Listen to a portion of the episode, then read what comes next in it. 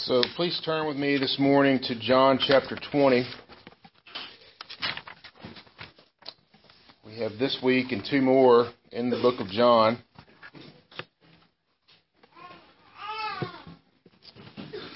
And really, this week is kind of the climax of the story, as it were. This is where we see our Lord Jesus resurrected. And so I think it's important for us to understand what's going on in this passage and what's going on with the disciples and the, the, the women there at the tomb as they are understanding this and seeing this as well. And so as we look at this text, that's what we, we'll be looking at. But before we look at it, let's go to the Lord and ask for his help with it. Lord Jesus, as we come to this text, we are admittedly at times uh, struggling to see it in a different way. We know of your resurrection. We know the power of your resurrection. And so, Lord, show us that we really don't get it. That it is inexhaustible. That it is something that we can never completely figure out. That we still will always cling to the hope of the gospel. Even when we are with you, we will always have the hope that you have given us. And so, Father, help us to see this story anew. Help us to understand where we fail you so that we might go and sin no more. Open your word to us that we might understand, that we might be wise. It's in Jesus' name we pray. Amen. Read an article recently uh, from Psychology Today, which isn't always the the best place, but it was an interesting read nonetheless and it was about this idea of how we sometimes see things that we want to see, or we don't see things that we should see because we're looking for something else. Basically, how we can trick our eyes into seeing certain things or not seeing certain things because of what our mind expects. And it was interesting because they gave a group of radiologists the same x-ray. You know, radiologists, they're trained to to look for certain things on an x-ray, highly skilled, lots of experience, this particular group was, and they gave them an x-ray of a lung. And they said, take at this lung and find the cancerous node on this lung, this little cancerous spot. Well, every single one of the um, radiologists were able to do that. And this cancerous node was like the size of a centimeter, like just really small little cancerous node on the x-ray. However, they missed the fact that the researcher, researchers had placed a picture of a gorilla on the x-ray. That was like 10 times the size of the cancerous nodule. Why didn't they see the gorilla? Well, you typically don't look to find a gorilla on the picture of a human lung. And these people are so trained and skilled at looking for a particular thing that they didn't notice the thing that was right there in front of them. And I think we all understand that, right? We all have done something like that. We miss the thing that is right there in the in front of us for the thing that we're really seeking out. It's like a daily exercise for me when I'm looking for my keys. All right. Well, in today's text, we're going to see Mary Magdalene at the tomb of Jesus, and she's going to discover that he's gone because he's risen. But Jesus is there, right there in the flesh, right there in front of her, even. And she thinks he's the gardener. Why? Because she went to the tomb thinking Jesus was dead. He's not dead, he's risen. However, just like Mary, we sometimes still have this problem, I think, seeing Jesus. Whether it's in the pages of Scripture, in our day to day lives. And so as we look at this text, I want to look at three main ideas from it. That Jesus, His resurrection brings us hope. Jesus' voice brings us sight. And Jesus' presence gives us direction. And so, with that, let's look at the text together, standing as we read John chapter 20, verses 1 through 23. John chapter 20, verses 1 through 23. Now, on the first day of the week, Mary Magdalene came to the tomb early while it was still dark and saw the stone had been taken away from the tomb. So she ran and went to Simon Peter and the other disciple, the one whom Jesus loved, and said to them, They have taken the Lord out of the tomb, and we do not know where they have laid him.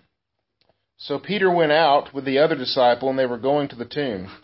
Both of them were running together, but the other disciple outran Peter and reached the tomb first. And stooping to look in, he saw the linen cloths lying there, but he did not go in. Then Simon Peter came, following him, and went into the tomb. He saw linen cloths lying there, and the face cloth, which had been on Jesus' head, not lying with the linen cloths, but folded up in a place by itself. Then the other disciple, who had reached the tomb first, also went in, and he saw and believed. For as yet they did not understand the scripture that must that he must rise from the dead. Then the disciples went back to their homes. But Mary stood weeping outside the tomb. And as she went wept, she stooped and looked into the tomb. She saw two angels in white sitting where the body of Jesus had lain, one at the head and one at the feet. They said to her, Woman, why are you weeping? And she said to them, They have taken away my Lord and they do not and I do not know where they have laid him. Having said this, she turned around and saw Jesus standing, but she did not know it was Jesus. Jesus said to her, Woman, why are you weeping? Whom are you seeking? Supposing him to be the gardener, she said to him, Sir, if you have carried him away, tell me where you have laid him, and I will take him away. Jesus said to her, Mary. She turned and said to him in Aramaic, Rabboni, which means teacher. Jesus said to her, Do not cling to me, for I have yet to have, have not yet ascended to the Father, but go to my brothers and say to them, I ascending to my Father and to your Father, to my God and your God.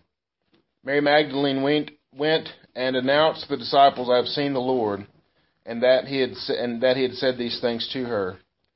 On the evening of that day, the first day of the week, the doors being locked where the disciples were for fear of the Jews, Jesus came and stood among them and said to them, Peace be with you. When he had said this, he showed them his hands and his side. Then the disciples were glad they saw the Lord. Jesus said to them again, Peace be with you. As the Father has sent me, even so I am sending you. And when he had said this, he breathed on them and said to them, Receive the Holy Spirit. If you forgive the sins of any, they are forgiven them. If you withhold forgiveness from any, it is withheld. Amen. This is God's word. You can be seated.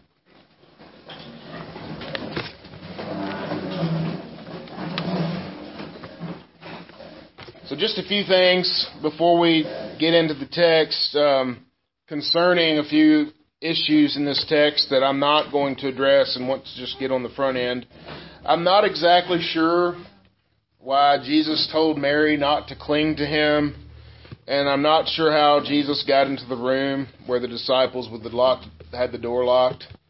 Um, there are a lot of there's a lot of ink spilled over these questions.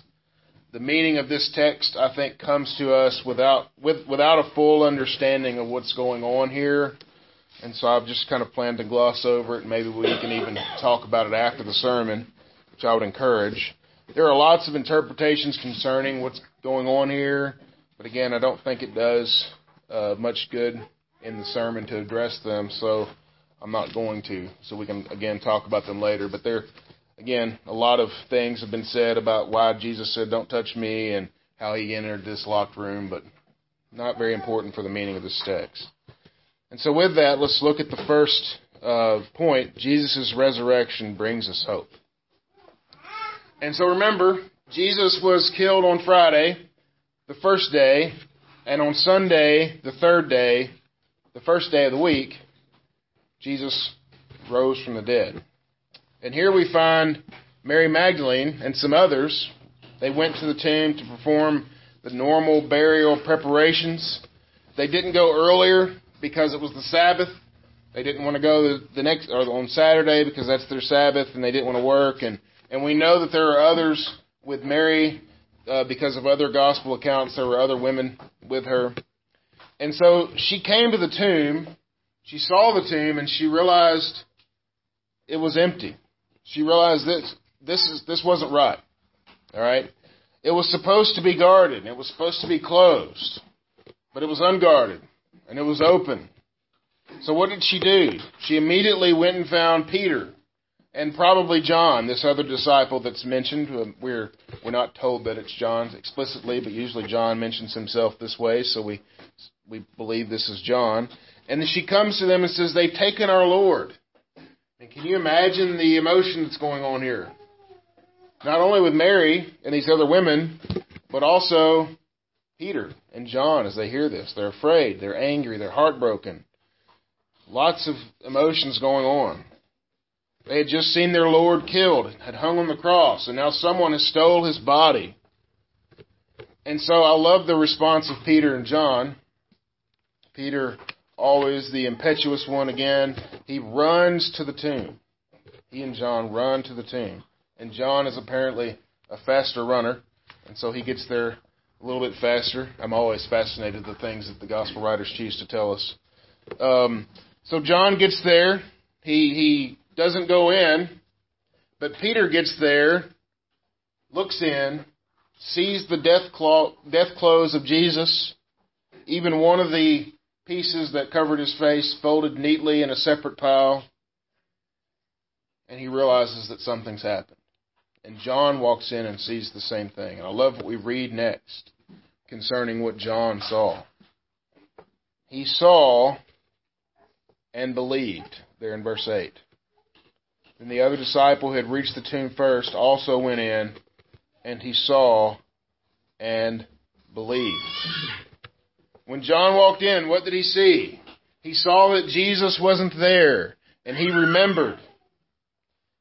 And I would like to think that he remembered not only everything that Jesus had taught him, but he also remembered the fact of everything that he had read when he was a boy about Moses and the prophets and all of them and all of Jesus' teaching up until now, realizing that Jesus was indeed the real deal, that all the scriptures talked about Jesus.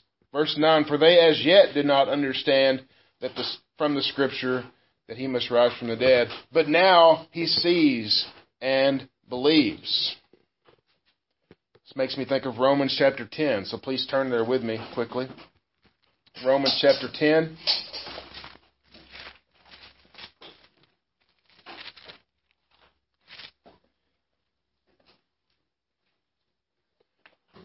Romans chapter 10, verses 5 through 13. And consider what we've just read concerning John and Peter walking in the tomb and seeing that Jesus wasn't there and seeing and believing. Romans 10:5 for Moses writes about the righteousness that is based on the law, that the person who does the commandments shall live by them. But the righteousness based on faith says, Do not say in your heart, Who will ascend to heaven? That is to bring Christ down. Or will say, will descend into the abyss? That is to bring Christ up from the dead. But what does it say? The word is near you, in your mouth and in your heart. That is the word of faith that we proclaim. Because if you confess with your mouth that Jesus is Lord, and you believe in your heart that God raised him from the dead, you will be saved. For with the heart one believes and is justified, and with the mouth one confesses and is saved. For the scripture says, Everyone who believes in him will not be put to shame. For there is no distinction between Jew and Greek. For the same Lord is Lord of all, bestowing his riches on all who call on him. For everyone who calls on the name of the Lord will be saved. Paul knows this story that happened back here at the tomb. Guess who he quotes here? He quotes Moses. He quotes Joel, among others. Why would he do so? So that we might see, so that the church might see that the message of salvation is a thread that is woven throughout the scriptures and it hinges upon this moment the resurrection of Jesus Christ. Believe that God raised him from the dead, and you will be saved. It is this that we must believe in order to be saved. Because without this resurrection, what do we have? We have a dead Savior who can't really save anybody. But with the resurrection, we have hope. We're like Mary a lot of times, right?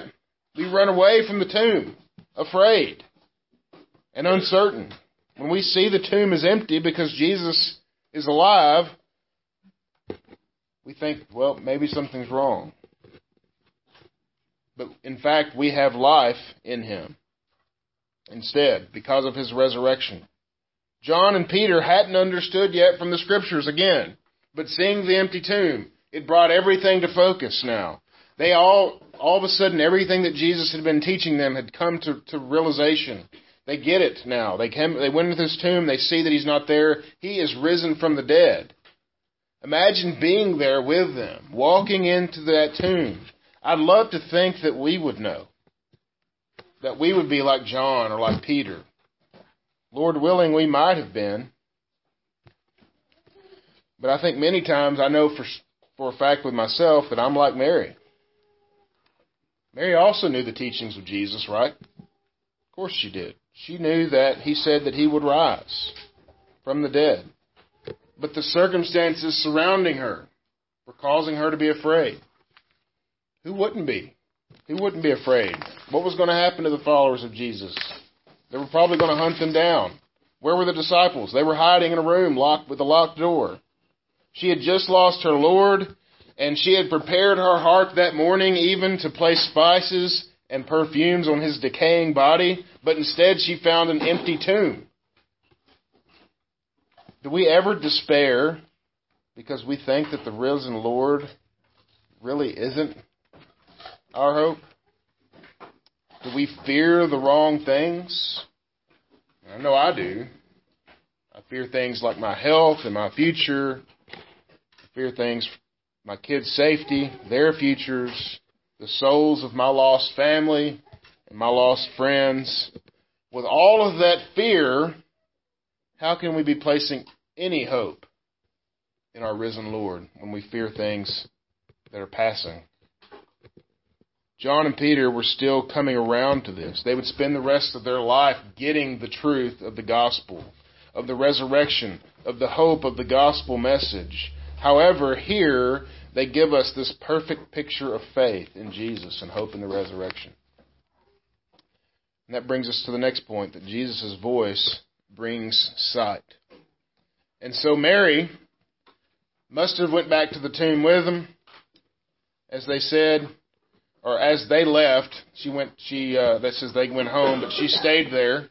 She stuck around, and what does it say there at verse 11? She stood weeping outside the tomb, and as she wept, she she stooped to look in the tomb. She decided to look in.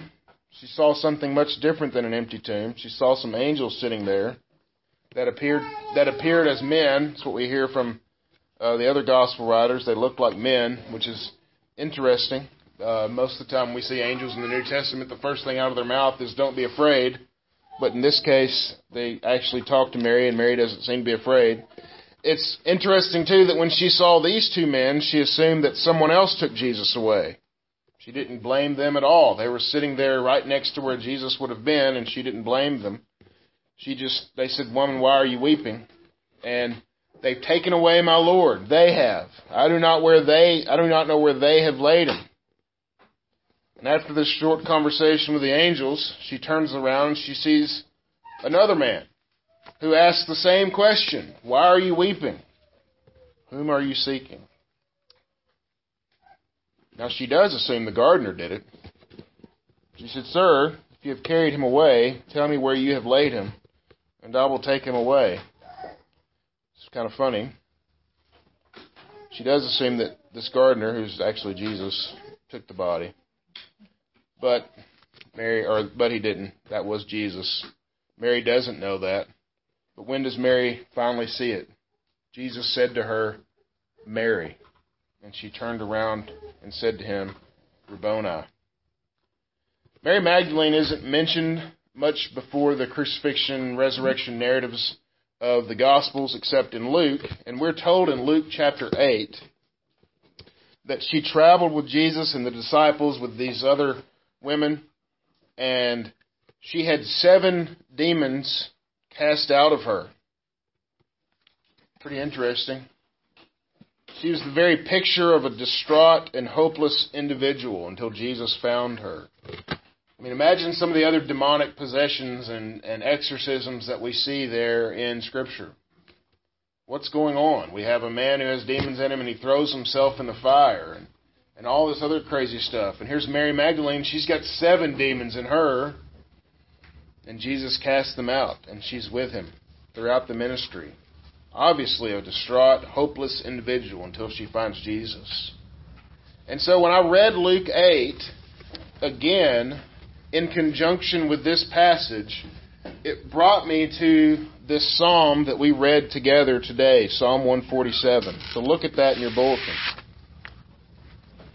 Praise the Lord, for it is good to sing praises to our God. It is pleasant. A song of praise is fitting. The Lord builds up Jerusalem. He gathers the outcasts of Israel. He heals the brokenhearted. He binds up their wounds. He determines the number of the stars, and he gives all of them their name. The Lord lifts up the humble. This is perfect, isn't it? But I was really struck with this idea that he has numbered and named every single one of the stars. They all have a name, all trillion times one trillion of stars. They all have a name. And the Lord, who gave every single one of those stars a name, also named his child, Mary. And he called to her, Mary. And she knew his voice. Remember John 10. What, what did Jesus say? My sheep know my voice. They hear it, and they follow me, and I give them eternal life. When Mary hears his voice, she knows who speaks to her. And then she runs back to the disciples and says, I have seen the Lord. In other words, he is risen. And so, again, consider our fears in light of this.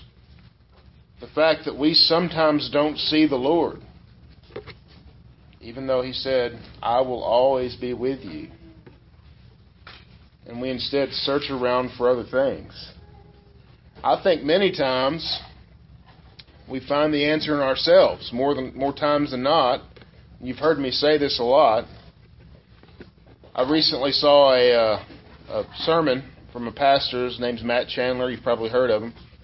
And it kind of highlighted this idea how even our interpretation of Scripture will place us as the hero of the story rather than seeing Jesus as the hero because we really don't want to place our hope in our resurrected Lord. We want to place it in ourselves.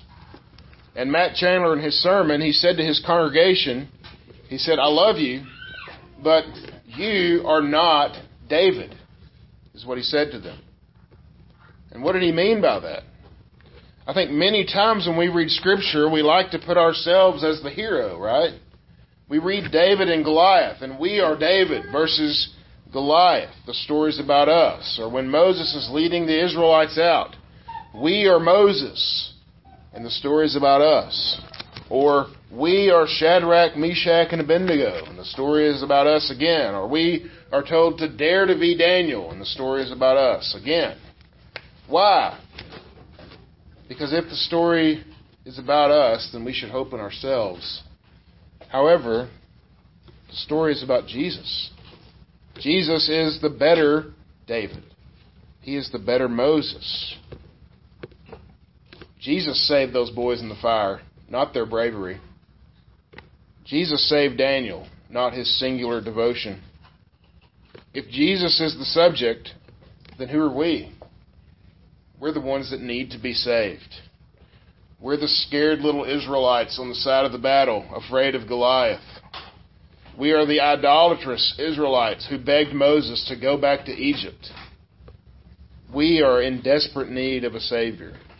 And I think when we see the truth of Scripture, Jesus is the Savior, we are needy. We are in need of help, and He is our only hope.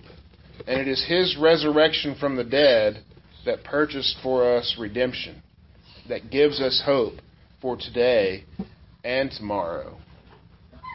Turn with me to Psalm 147. I want to read the second part of that psalm. I think it fits very well with what we're talking about today.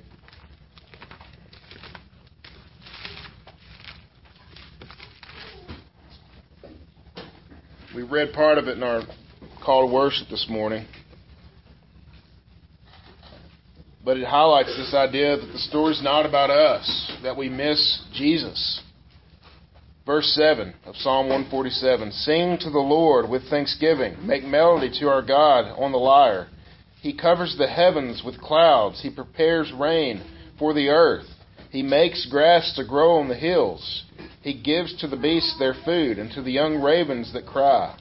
His delight is not in the strength of the horse, nor his pleasure in the legs of a man. What does he what does he want? Does he want our strength? Does he want our heroic deeds? No. The Lord takes pleasure in those who fear him, in those who hope in his steadfast love. Again, the story's not about us. The Lord doesn't delight himself in the fearless, but in the one who fears him. So, how can we be helped in this? we listen for him to call us by name. And not some sort of special revelation or anything kooky like that. I'm not going there. But we hear him call us by name when we hear the gospel preached. We hear him call us by name when we read the truth of Scripture that Jesus came to save sinners, and I am the foremost. That's when we hear our name. We deserved hell, yet we get heaven because Jesus died to save his people. He was resurrected and now sits at the Father's right hand. And for whatever reason, I'm one of his people. Praise be the Lord. Even when we sometimes wouldn't recognize Jesus just like Mary, he's going to love us anyway. And we have his love because of what he did. Now we fear him. Now we hope in his steadfast love. And so, lastly, Jesus' presence gives us direction. That evening, the disciples were in a room, they were locked up in order to hide from the Jews. Again, somehow Jesus comes in and stands among them, and he says, Peace be with you. A common greeting there for Jewish people to greet one another, but now it has much more fullness in the fact that the resurrected Christ stands there among them. He shows them his wounds, his side, his hands, his feet, still there, though he's in his resurrected body. They are glad to see him. And, they, and then he spoke to them. Again, he starts out with, Peace be with you. And then he directly gives them instructions. He cuts right to the important part, knowing that his time among them is short. His time is very short and the time of their mission, the time of their mission is near. He says, Just as the Father sent me, now I am sending you. Jesus was sent to preach a message. And what was that message? Repent and believe, for the kingdom of God is at hand. And now he is sending the disciples with the same message. And remember what he said to them. When he went, what was he going to do? He was going to leave for them a counselor, a helper. And so next, he breathes on them. He says, Receive the Holy Spirit. And I think this symbolizes the Spirit's future indwelling and involvement in their ministry. Again, this is another one of those debated texts. I think that we have here a foreshadowing of what's going to take place in Acts chapter 2. More importantly, is the message that he gives them next. He says to them, Receive the Holy Spirit. If you forgive the sins of any, they are forgiven them. if you withhold forgiveness from any, it is withheld. And so, what are we saying here? And I think this speaks of the idea that the church is given the authority to do what? To preach the gospel, to proclaim forgiveness of the believer, and to say with authority to a believer, Your sins are forgiven. Your sins are forgiven. You are free. What greater joy for there is for a pastor, or for anyone for that matter, to say to another believer, someone who struggles with sin, which guess what? That's all of us. Maybe sometimes who doesn't see the gospel or see the power of the resurrection, or like Mary, the hope that we have. What greater joy is it to say to them, Your sins are forgiven. Go in peace. Your sins are forgiven. You are not condemned. Your sins are forgiven. You have no guilt and shame. What an extraordinary thing that we have been given as a church to pronounce that over other believers. And on the same on the other side of the coin, I should say, we have equal authority to say to the unbeliever, you will die in your sins, and your sins have purchased hell for you. Your sins deserve the judgment of a good and just God. Your own works are filthy rags. You have no way to save yourself from a God that will punish you forever. And we have to say that as well. If you're here this morning, you don't know Jesus Christ, your sins deserve the wrath of a jealous God. Call upon the name of the Lord. Call upon Jesus Christ and be saved. If you believe that He is Lord, if you believe that He raised, was risen from the dead, you can have eternal life. Believe in Him today. It's a sad message for us to proclaim to the unbeliever that you deserve hell, that the lost will die eternally without a Savior. But why do we say it? How will they know? Without a preacher. How will they hear without someone to tell them? And so, in conclusion,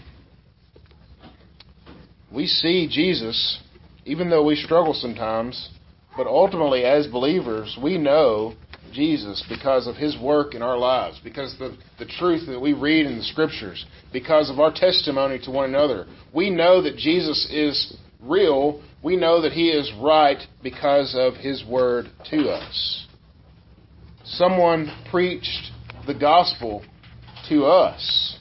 Think about that for a minute. Someone preached to us. Someone was faithful in that task to us, which is why we know, which is why we love and see our Lord today. Now, what do we do? Paul tells us the world is without excuse. They know there is a God, even though they don't see him. They can't, as a matter of fact. They can't know him. They don't even seek after him. But he also tells us that faith comes by hearing, and hearing by the word of God. So how will they hear without a preacher? And that's us. And I know I end a lot here. The world is dying. And we have the only message of hope. There is no hope outside of Jesus Christ. And the Bible shouts that message to us from Genesis 1 to Revelation 22. The story is about him. So let us go and show it to the world that they might see and be saved. Let's pray. Lord Jesus, please help us in this task. We struggle in our own sins and our own doubt, and sometimes we can't see you even though you stand here before us. You are here among your people even now. You are shouting out at us from the pages of Scripture. But yet we struggle nonetheless. But even in our struggles, Lord, help us to be about your mission. You have sent us, even as the Father has sent you. And so, Lord, may we give that message to the world. Repent and believe the kingdom of God is at hand. Lord, help us to be diligent in that task, to be ministers of your truth, of your gospel. It's in Jesus' name we pray. Amen.